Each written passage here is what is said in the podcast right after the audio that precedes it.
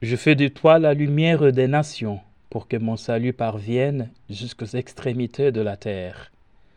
Angolais d'origine, frère dominicain, les études et la mission m'ont fait beaucoup voyager.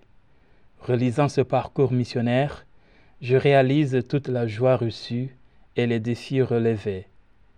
Joie de se savoir envoyé par Dieu et joie de réaliser qu'il nous donne toujours les moyens d'accomplir la mission confiée. C'est là une vérité fondamentale de la vie chrétienne et surtout de la rencontre. Dans ma vie de frère dominicain, missionnaire en France, j'ai fait face à ces défis. Un premier défi est celui de la compréhension. La première rencontre est toujours un choc pour l'intellect et pour le cœur. Si la parole de Dieu est la même partout, elle ne doit cependant pas être annoncée de la même manière partout. Je l'ai compris dans ma mission auprès des jeunes étudiants de Rennes en Bretagne. Les jeunes se posent partout dans le monde les mêmes questions. Tous cherchent le sens de leur vie. Ils font face aux mêmes problèmes, mais dans des contextes sociaux et culturels différents. Venant d'une société très différente, il m'a fallu du temps pour comprendre qu'il me fallait être humble, les écouter plus activement. Et c'est en les écoutant que j'ai compris qu'ils étaient eux aussi lumière pour moi. Le second défi était celui de l'humilité.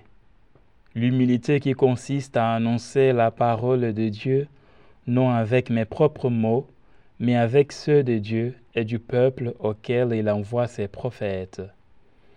Dieu, en effet, s'adresse à chaque peuple dans sa propre langue et avec ses propres nuances.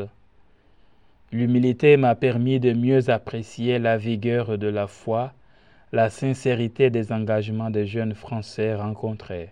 Ces jeunes m'ont fait penser aux chrétiens des premiers siècles qui étaient minoritaires dans le vaste empire romain, mais dont la sincérité de la foi et la rectitude de vie frappaient leurs concitoyens non croyants.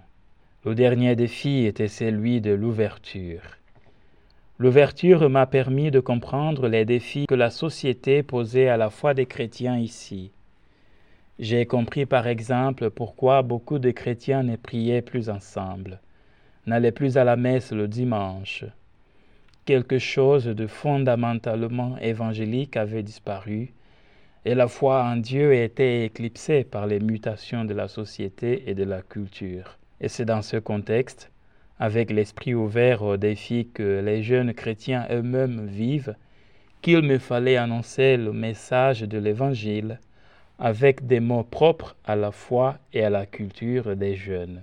Une certitude me donne de l'optimisme. Dieu met dans la bouche du missionnaire les paroles qu'il doit dire à ceux à qui il est envoyé.